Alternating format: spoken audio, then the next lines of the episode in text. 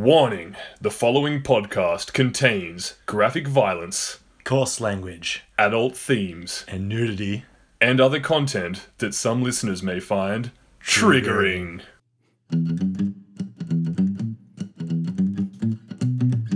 Trigger me one, trigger me two, trigger me what you'd like to do. Trigger me three, trigger me four, trigger me ten, I'll torture you, my friend. Trigger me timbers, trigger me timbers, yeah. Trigger me timbers, trigger me timbers. Welcome to my bedroom. Ah, thank you very much, Phil. Thanks for having me. No worries. And welcome to Trigger Me Timbers. Ah, yes, our favourite podcast that brings you the latest in shocking, startling, otherwise triggering news. Yes. Henry, welcome. My doggo, Henry is a big brown ridgeback. Welcome, Henry. You want to sing? Give me a little song?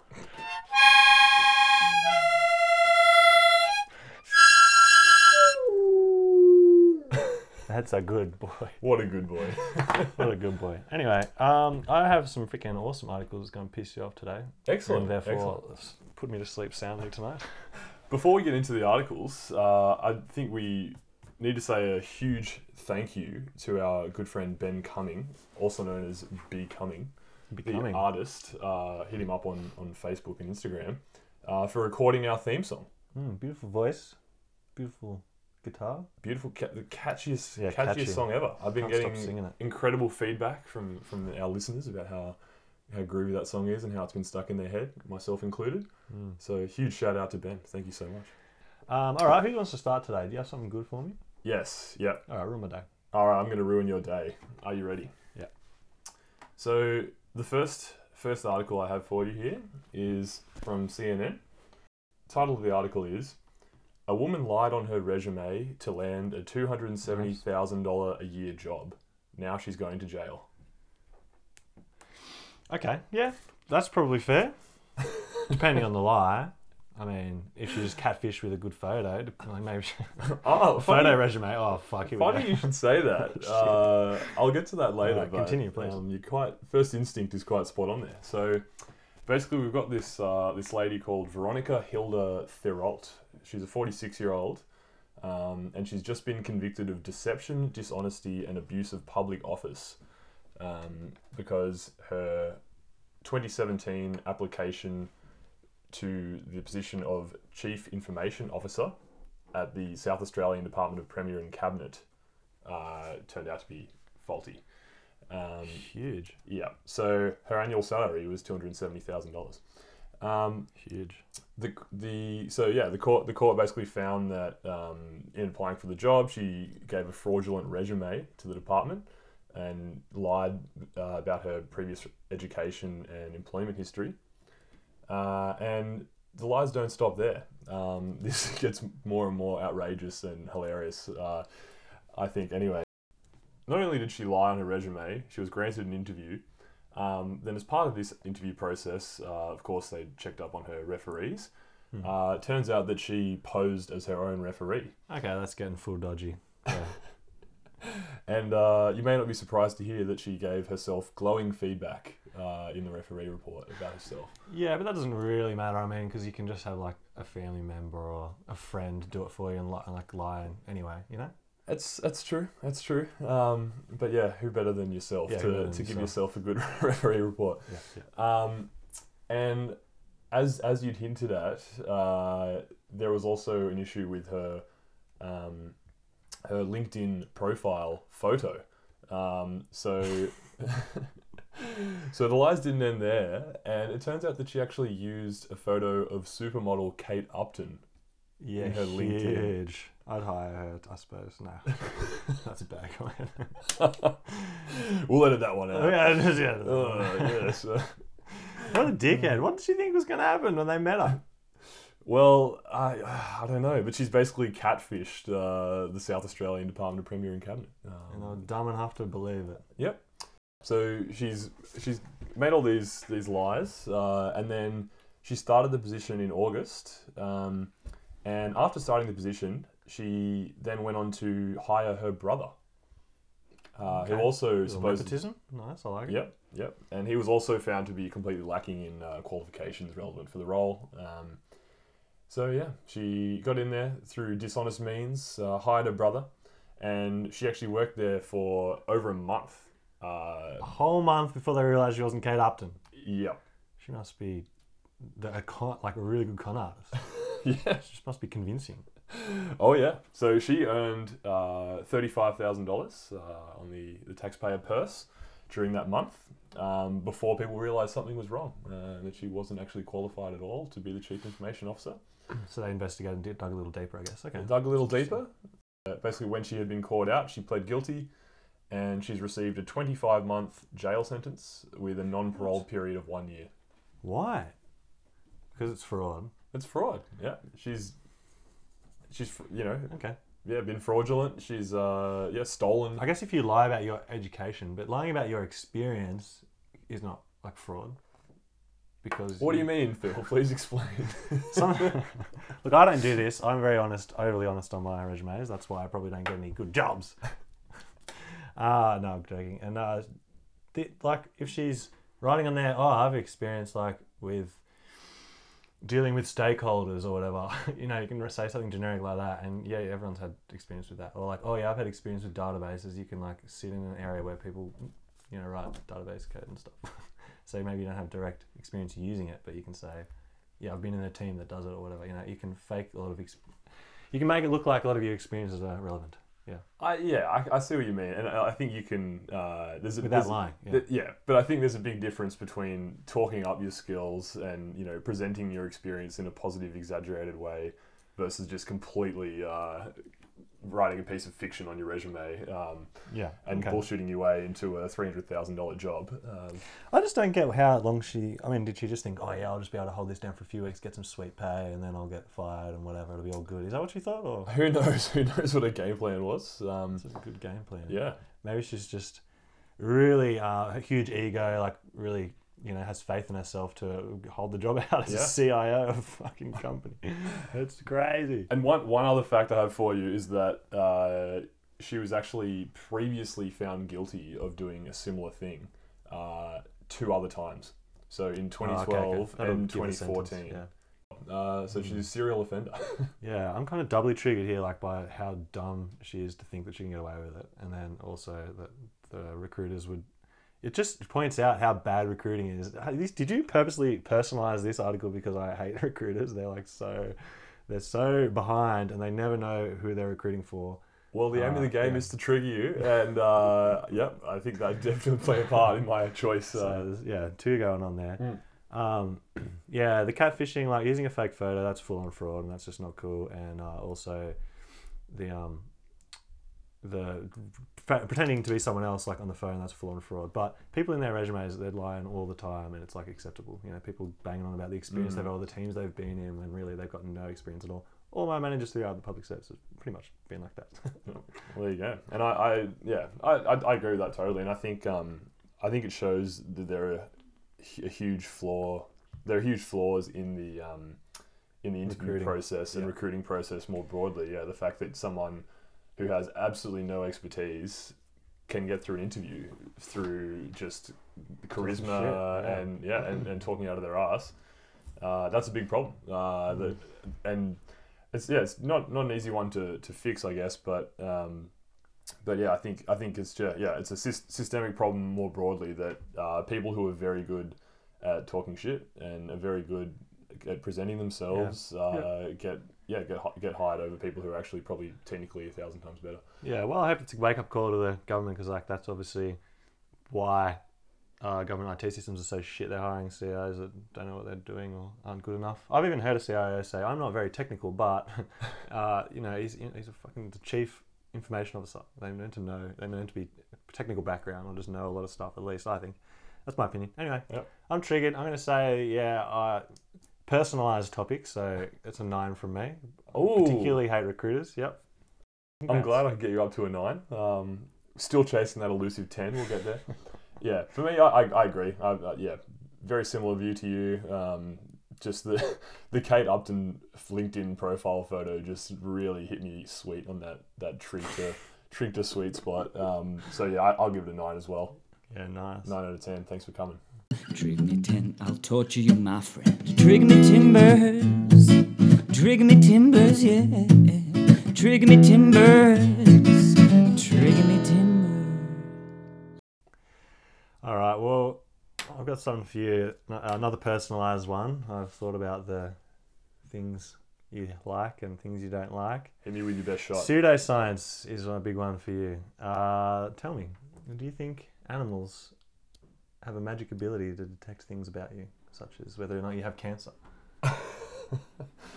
Oh, um, no, no. Uh, and I, I've, I've heard similar myths uh, and myths around how yeah animals can sense uh, you know changes in the weather and things like that. There's probably more more to, more to that than than, than the, the, the, the former. But um, keen to hear keen to hear what this is all about. Uh, I think this was from The Guardian. It's called uh, Animal Magic How My Pet Saved Me. So there's five, it's a case study on five individuals in their relationship with their pet.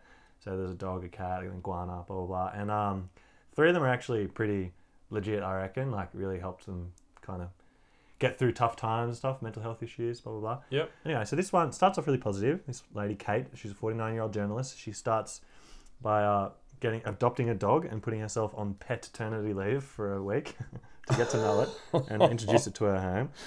So it was positive for her, and I agree, uh, because it encourages herself to go home to something and not stay out on long destructive benders.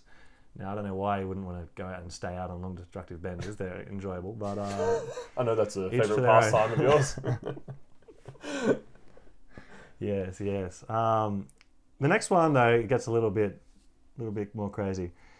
My cat alerted to me to cancerous cells in my breast. Angela Tinning. I'll just point out that, that is a Oh. great surname slash verb. tinning, just tinning with Missy the cat. Um, she's a 46 year old finance manager from Newcastle. She'd get up on my lap and nudge her head there and start following me around everywhere and was pointing like with her paws at the um, cancer in her in her breast. right. Uh, and she, and the cat, Missy the cat, was not like that with anyone else. Perhaps because you're the owner, obviously. Um, so I did a little fact checking, and there's an article titled, with scientific uh, sources, uh, titled "No Cats Did Not Smell Your Cancer," and I read through that, and sounds like it's a pseudoscience, it's a myth. I thought I'd double check, but It's good to do your due diligence. but funnily enough, dogs um, can, but they have to be trained and like they can just pick up scents from um, you know, like bowel cancer. They can pick up scents, but I mean, we could probably do that too if we tried. if your bowels have changed and get I'm- some I'm- scents coming out. I'm personally not looking for a career change in that that area, but Oh right. Um, you already do that with your boss, basically, though. But um, then the next guy was uh, Benon. He's a iguana biggie. I helped him through his mental health and losing his job and um, and his girlfriend, and he lost his home because of, because of losing his job. Um, and he says, My family and friends eventually became sick of me. I felt like Biggie the iguana was the only being not giving me grief, and I just felt this closeness to him. No landlords wanted to take us in, and I was left homeless. I spent three months living on mum's sofa, paying friends to look after Biggie. Not even his mum wanted to take Biggie on into the house. oh, Apparently, poor Biggie. Iguanas are a, are a pest. I don't know. They destroy things. They're, they're pretty big, but I can't imagine they'd be worse than a child. Um, My only knowledge comes from uh, Selma in The Simpsons and her Patty and Selma's Oh. pet iguana Jub Jub. Jump jump. yeah, nice. Oh, I wasn't very well researched. I didn't even look into that at all. Uh, he's basically just saying that he feels comfort from this lizard. And I mean, the burden, he's, he's going out of his way every day, traveling to his friend's house to see and hang out with his pet iguana. His friend must think he's crazy. That's why he lost all his friends. So basically, there's other ones that are positive, like mental health problems, trauma problems. Yeah, They usually, yeah. yeah. Uh, but is a sense of comfort always healthier? Is what I want to know. Um, Are Mm. these people living like avoiding their lives and going full, you know, living under a hermit sort of thing, just hanging out with their pets? Is that unhealthy? Are they self-medicating? Yeah. do you reckon? Oh, it's interesting. Um, I, th- I think uh, th- there's a lot of merit to, um, to, to like you said, the, the cases that are yeah people who are lonely or have mental health issues who have uh, you know for example um, therapy support dogs like that's a kind Mm. of a common thing um, that's been proven to be successful. Yeah. Um, and I, I think yeah it's probably more about uh, yeah, I imagine a lot, a lot of the benefit would be about giving people a sense of purpose and and uh, and I guess yeah, in some ways it is a distraction from from their you know other things that are going on in their life that aren't so good. But um, yeah, I think it's a great a great Yeah, thing. Surely Um, it's got to be diagnosed and like prescribed and properly Yeah. managed by a psychologist, though.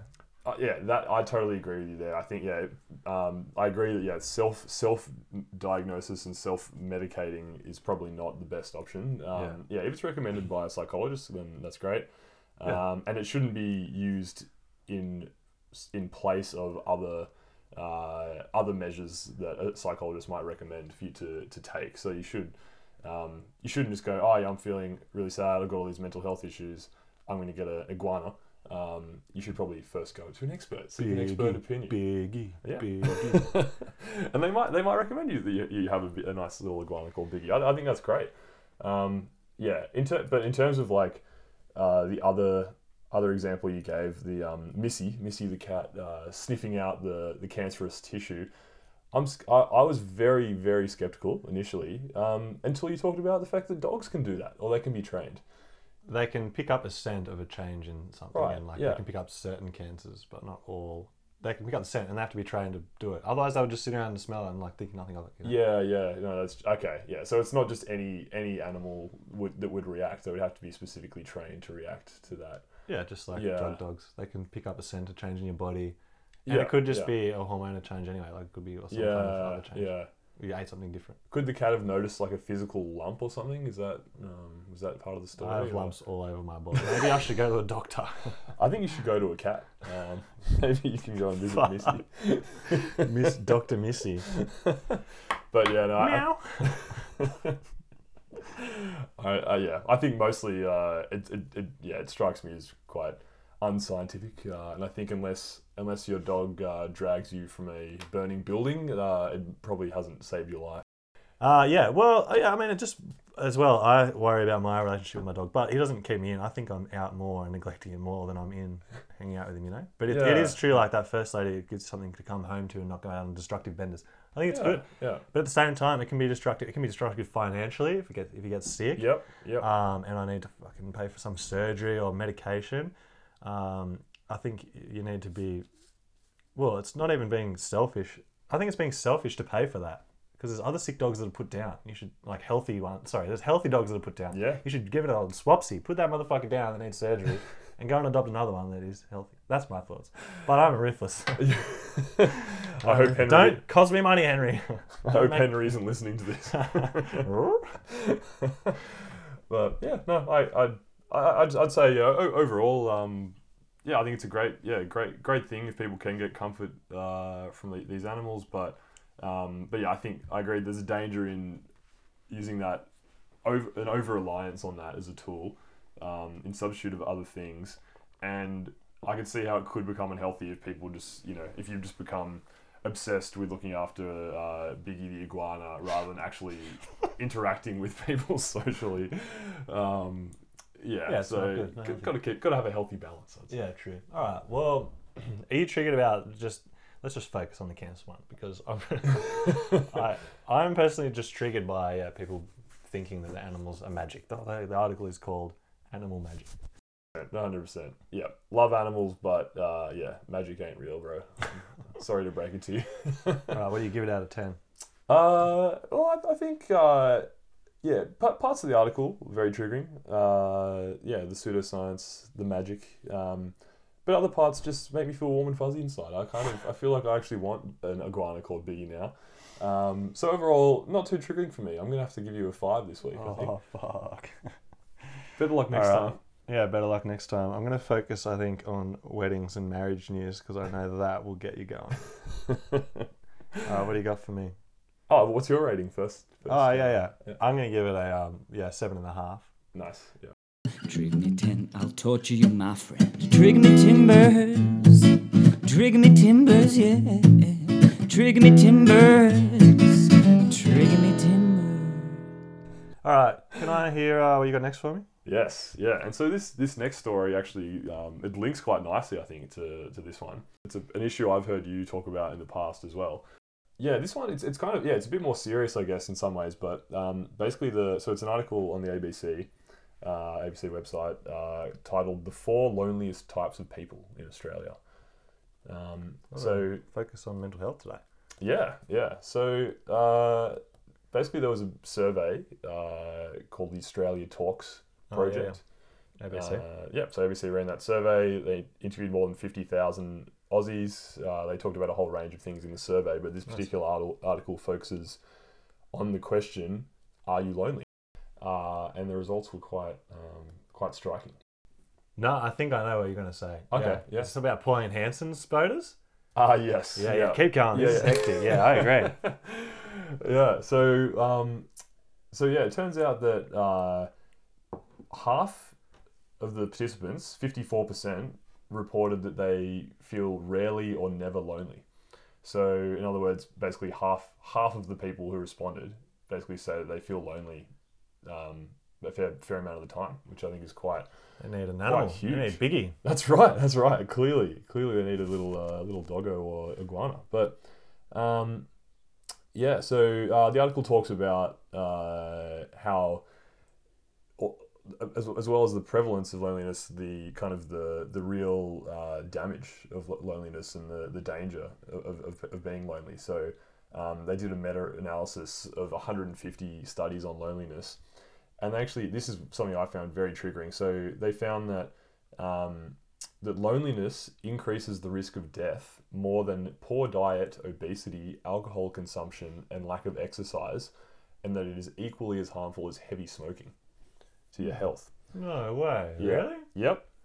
Oh, Uh, and they found that uh, the quality of social connections a person has is actually four times more important a predictor of retirees' physical and mental health than the state of their finances. No, I don't believe it. No. I'll have to uh, send you the link to these meta analyses. And you... Anyway, the article uh, then looks at four uh, specific sections of the community that were highlighted as being particularly lonely uh, and offers kind of a little bit of an explanation. But um, yeah, I found some of these quite, some of these make sense, some of them quite surprising. So, um, firstly, it turns out that uh, that young people are actually far more lonely than older people. So the the stereotype that um, you know that yeah, you Young think of connected lo- people. yeah, young connected people, and then you think of an old old uh, lonely man uh, sitting in his rocking chair in the corner of the room by himself. It's not really uh, borne out in the evidence here. So um, among Yeah. people aged 18 to 24, 32% said that they were rarely or never lonely. Um, and 30% said they felt lonely frequently or always. Well, hey. Um, so that's pretty that's pretty significant given that they interviewed fifty thousand people, um, and this is very different to older people. So over so seventy one percent of older people said that they rarely or never feel lonely. 48, sorry. Seventy one percent said Oh. they were rarely or never Oh, lonely. yeah, right. Yeah. Um, so yeah, so I thought that was that was a huge huge finding, um, and as, a, as a young person, quite triggering. Um, I'll quickly rattle through these other groups and then love to hear your your thoughts here, Phil. mm-hmm. Um, second group uh, of people who are particularly lonely are inner city dwellers. So Inner city folk just don't get it. that's right. So yeah, it turns out that country folk actually uh, have it better than, than you think in terms of uh, their social connections and, and loneliness levels. Um, and yeah, it, go, it goes you know pretty counter, I guess, to the to the um, yeah the, the the narrative that you hear around uh, the plight of people who are physically remote or geographically remote. Turns out they actually are less feel less lonely anyway in this survey um, than inner city dwellers.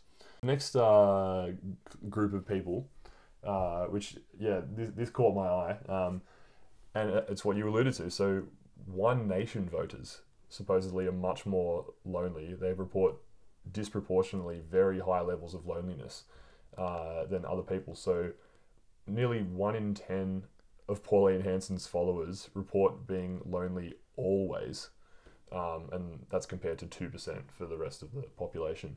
Yeah, so I think there's some interesting conclusions you can draw yeah, about that's that. huge, eh? Um, whether It's uh, disenfranchised people, right? They're just yeah, lonely, hate society, feel isolated. They want to vote alternate votes. yeah, exactly, and and it, yeah, it kind of yeah it begs the question, uh, you know, are people who are really lonely, uh, yeah, like you say, drawn to these alternative views uh, because they're lonely, or do people who have these kind of Oh, crazy yeah, extreme views get shunned by broader society and become lonely because of it? Um, probably a combination of both, I would suspect.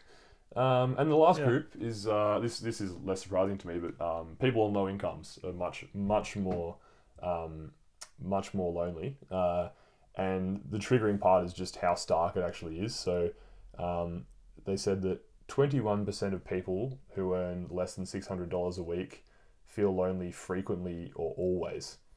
Um, and for people who earn more, like so rich people, Yeah. um, the figure is is uh, about a third of that. So it's suggesting that yeah, really, really, really low income people are basically three times as likely to feel really lonely um, all the time than rich people, which is I think very sad. Yeah, it makes sense though. Yeah, If you're like uh, just constantly looking for work or looking for money all the time, you don't have time to go and uh, foster your relationships. yeah, Um, yeah. Stress with money. Yeah, yeah. So that makes sense to me. Sort out your money first.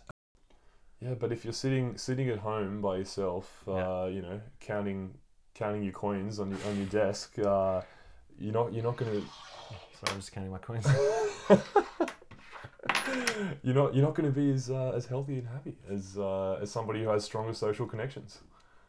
Done that. Or okay, so I guess say you have traditionally set up your finance, got financially stable, but maybe you're still living alone uh, rather than share housing. Should share house. um, or like playing team sports, or I guess if you're old, just like going to a bridge club or something. I don't know what the fuck Yeah. old people do. Lawn some bowls. kind of lawn bowls. Yeah, there you go. Golf. Yeah. So doing that sort of stuff. If you haven't, if you sort out your finances, but you're not doing those things, well, I don't know what, what you're doing. Why? That's a great point. How haven't you sorted that stuff out? I think finances should come first. That's all. Yeah. Yeah. No, well, yeah, and obviously, yeah, as, as we as the data shows, uh, yeah, finances are very important. It's a very important aspect. Um, uh, yeah, I wonder if, uh, like, because you, you you touched on um, uh, having uh, different hobbies, uh, and you know, like your living situation has a big impact, but also, um, yeah, ha- being involved in a community of some kind, so Yeah. like the sporting Or community club. Yeah. or club. Um, so yeah, I wonder if that's uh, that's part of the uh, cause of these trends and, and the fact that loneliness is getting worse over time. It seems. Um, if you know those uh, you know traditional, and this might trigger you, but you know those kind of traditional places where people would um, would uh, you know have social connections. Dare I say, like church. Um, are uh, you know they're, they're, they're probably becoming less and less relevant in modern society and uh, and I, I think uh, the inner city dwelling statistics speak for themselves in that um, yeah people are becoming less connected to their neighbors and you know like probably more likely to just be Yeah. um, yeah be living in apartments isolated not having any connections to, to the outside world um, and it links to one of our um, previous episodes where we talked about Screen um, time.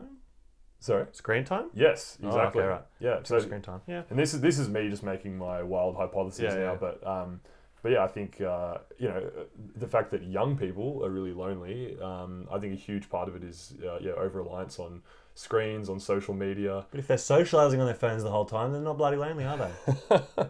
well, is that is that real socializing? That's uh, no, I've uh, just recently read about this. So, um, uh, the physiological uh, p- parts of interacting are actually huge and underestimated at the moment. So, um, psychologists want to push people to physically interact. You know, the touch, smell, and just the physical presence.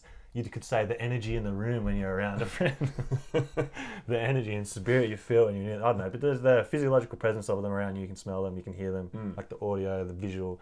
Those all those sensory things is um huge, and that's what people are missing out on and making them unhappy or whatever yeah. uh, because they're just like doing their socializing on their screen or whatever instead. So until we have virtual reality with uh, smell-o-vision, Smell-o-vision. uh, you know, and uh, autonomous robots that can hug us, and uh, you know, That's what you want.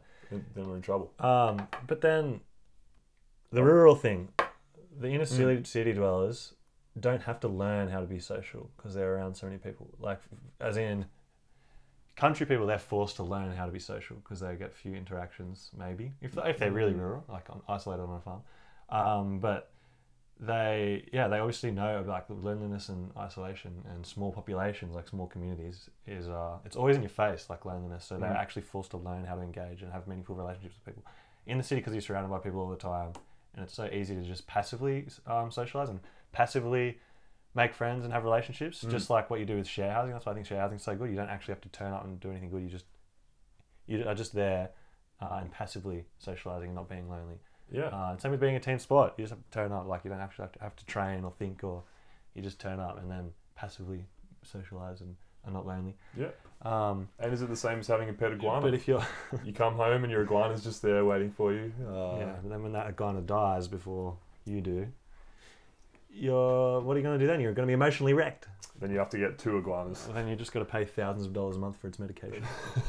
um, and so as I was saying, yeah. So the uh, country people they learn how to um, learn how to actually interact, whereas city people don't do it because they just think, oh, I'll just get it passively tomorrow at work, you know, uh, whatever on the street. But nowadays, like everything's everyone's so independent. You know, you have your own car, you got your own booth at work. Um, you know, you got all everyone's so independent. Like you own all your own things. You don't share anything. Um, so you, there's no way to like. There's less ways to interact passively. Mm. So I think that's what's forcing now people basically in our new day and age of independence and everyone owning their all their own shit. Um, you just have to f- learn like the country people learn how to be social, and act- actively try and do it, or position your lifestyle like have share houses and be on team sports to Mm. passively do it. Yeah. Mm. Yeah, Um, I agree. So people just have to learn now.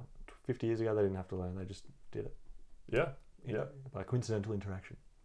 Yep. No, I like it. I. Self-service checkouts, no interaction, and less jobs, less jobs for our young people.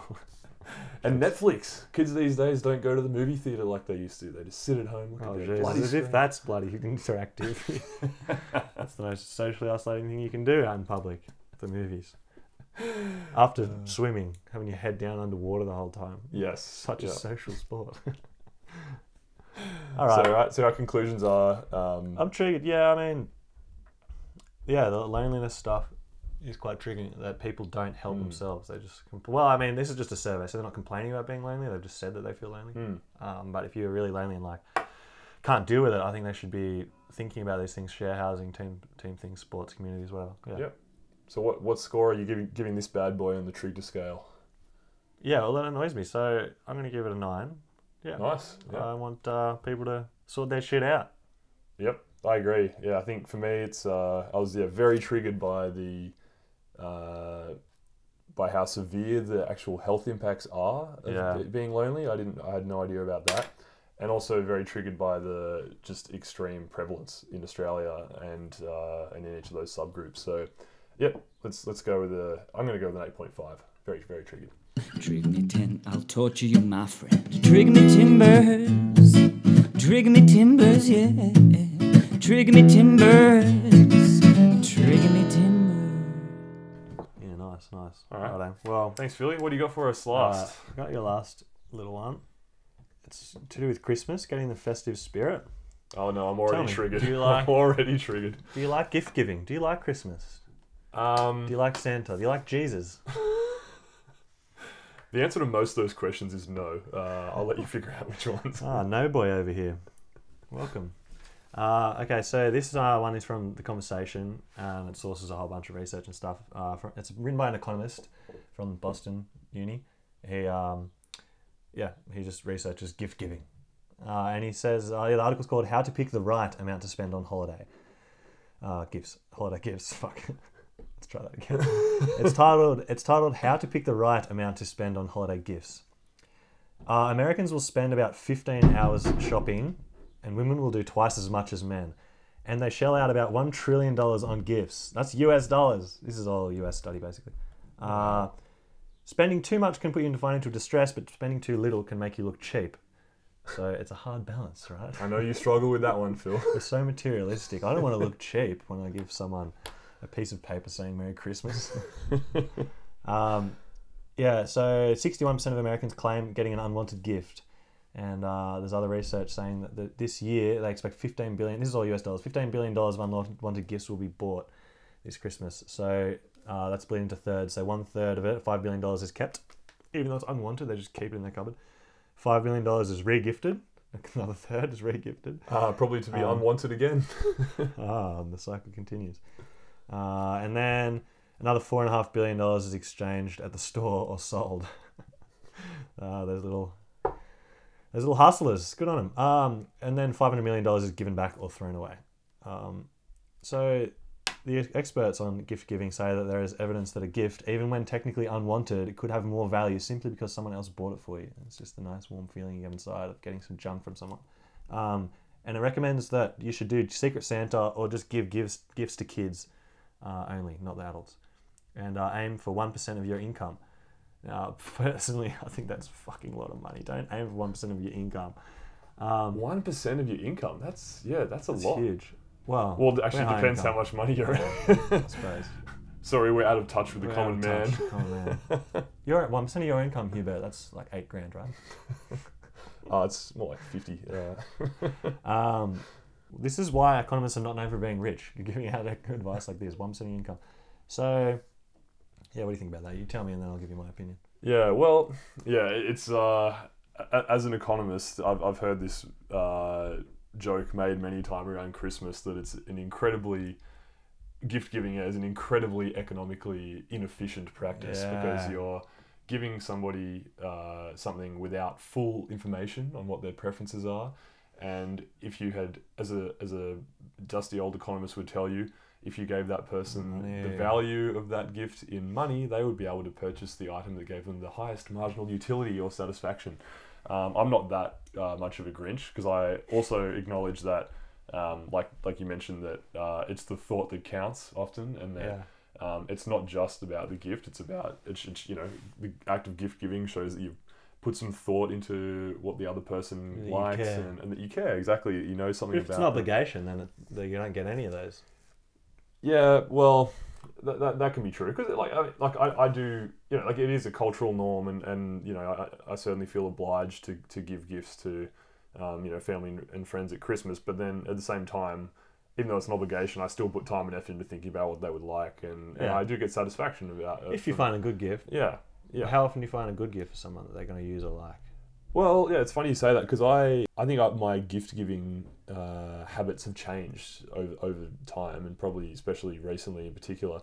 Uh, yeah, in the past I would be more um, tempted to, to just yeah buy someone a, a physical gift, um, whatever I could find, uh, you know, and, and yeah, often often um, would be something that they probably they might find funny and then not use and and uh, and Yeah. you know and it's, inc- it's incredibly wasteful. So um, I, I I've realized that um, you know kind of from uh, you know from an enjoyment perspective and and from a uh, you know environmental perspective as well um, that it's actually much better to give people uh, meaningful gifts Or gift And- cards they can choose. and yeah, a- and for me, I've I've uh, started giving experiences. I think a lot more as as as gifts. So as, as in like buying people tickets to um, to a to an event or a show or something yeah. um, that I know they're going to enjoy, uh, rather than just getting them some shitty trinket that they're going to throw out, um, or they might use once or twice and then and then never again. Um, so yeah, so I, I think uh, yeah that I'm very triggered by like the, those statistics about the share of people's income that they're that they're burning. Uh, and, and the amount of gifts, 61% being unwanted is huge. And the, the amount of waste, just unnecessary waste that comes from that is, is, is madness. Um, so yeah, give give meaningful gifts and, and give experiences is my what I've learned. What the years. about just doing Secret Santa though? Everyone just buys one gift. I'm literally spending ten dollars this Christmas on a Secret Santa gift. Yeah. Well, I learned the hard way that even that system has flaws. Uh, at a uh, at a my, so my extended family does a similar thing where everyone buys one gift and it's all anonymous and people kind of swap can Yeah. can pick and swap them around. And uh, two years ago, uh, somebody had purchased a uh, a hot dog maker. Um, which is like just this yeah shitty looking you know like plasticky like just terrible gift that like you know nobody wanted It hot was- dog. You, you're supposed to use like pig guts to make hot dogs. So you're supposed to bring home pig guts and hoofs and put it in this machine. I, I didn't look at the details to be honest. I really didn't didn't want a piece of this or is it just a boiler? Like you boil hot dogs in just boiling water. You don't need a machine. I think it was more like the latter. Yeah, um, absolutely useless piece of shit.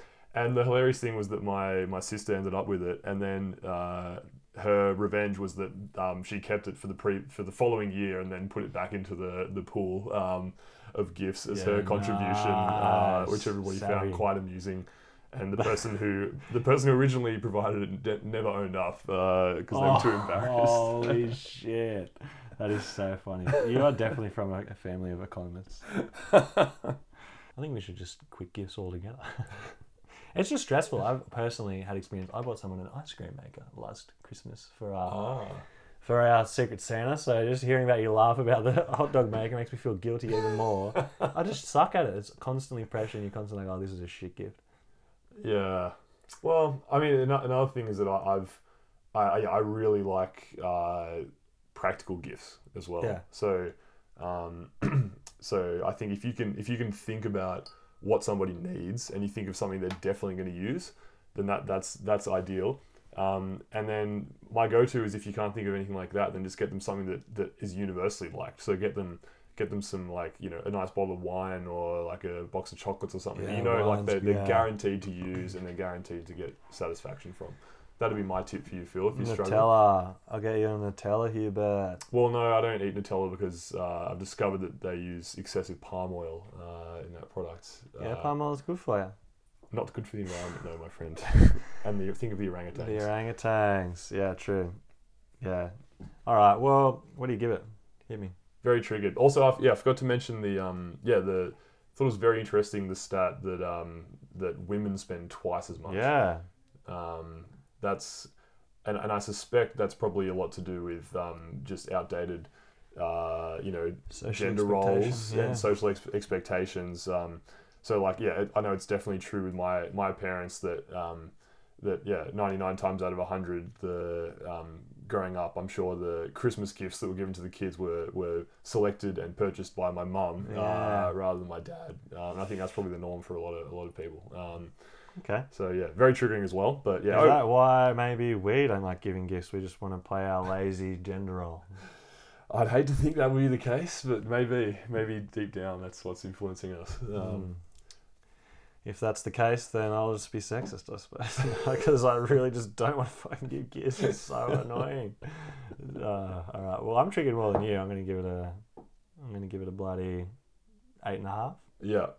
No, I, I agree. I'm very triggered. I'm very triggered. Yeah, be- Excellent. spe- the, yeah, the quantity of money being spent and the, the waste, um, just the yeah unnecessary uh, you know over over billion commercialization of the whole, the whole thing and yeah all that money, absolutely terrible. Um, I'm gonna go a nine. Actually, I'm gonna I'm gonna outdo you on that. one. Huge. Very triggered. Oh wow, we. and I okay. just hate Christmas in general, so it Oh, already had Grinch me boy. riled up.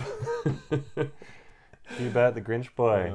Yeah. I love it. All right, well, I'm, I don't know about you, Phil, but I'm I'm getting quite sleepy, and I think I'm, I'm ready Oh. to go to bed. Well, I hope you have a good sleep tonight. Good night, mate. Good night. Good night to you, and good night to the listener. Trigger me ten, I'll torture you, my friend. Trigger me timbers, trigger me timbers, yeah.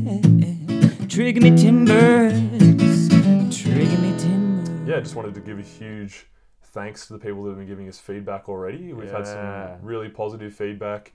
Um, and you know we're, we're both very new to this podcast game, uh, still learning. So any Mm. any feedback and advice, uh, you know, it's really useful. Um, we appreciate it. Yeah. Also, if you catch me saying Hubert's real name, can you point it out so we'll edit over it? Like, we'll retract the podcast and fix it up. Wait, I thought Hubert was my real name. We're gonna edit in every time I've said Hubert's real name. We're gonna be like, it's, and it's gonna be a harmonica instead. I love it. I've given it away. That'll be our censored noise. Excellent, and uh, yeah, don't don't forget to uh, smash that subscribe button. We don't need subscribers. Fuck that shit. yeah, just if you want to stay up to date, um, give us a. Don't forget to Yeah. smash that five star button as well. Just send us a little donation. My bank account details are. really would appreciate some money so I can quit work, retire young. Uh,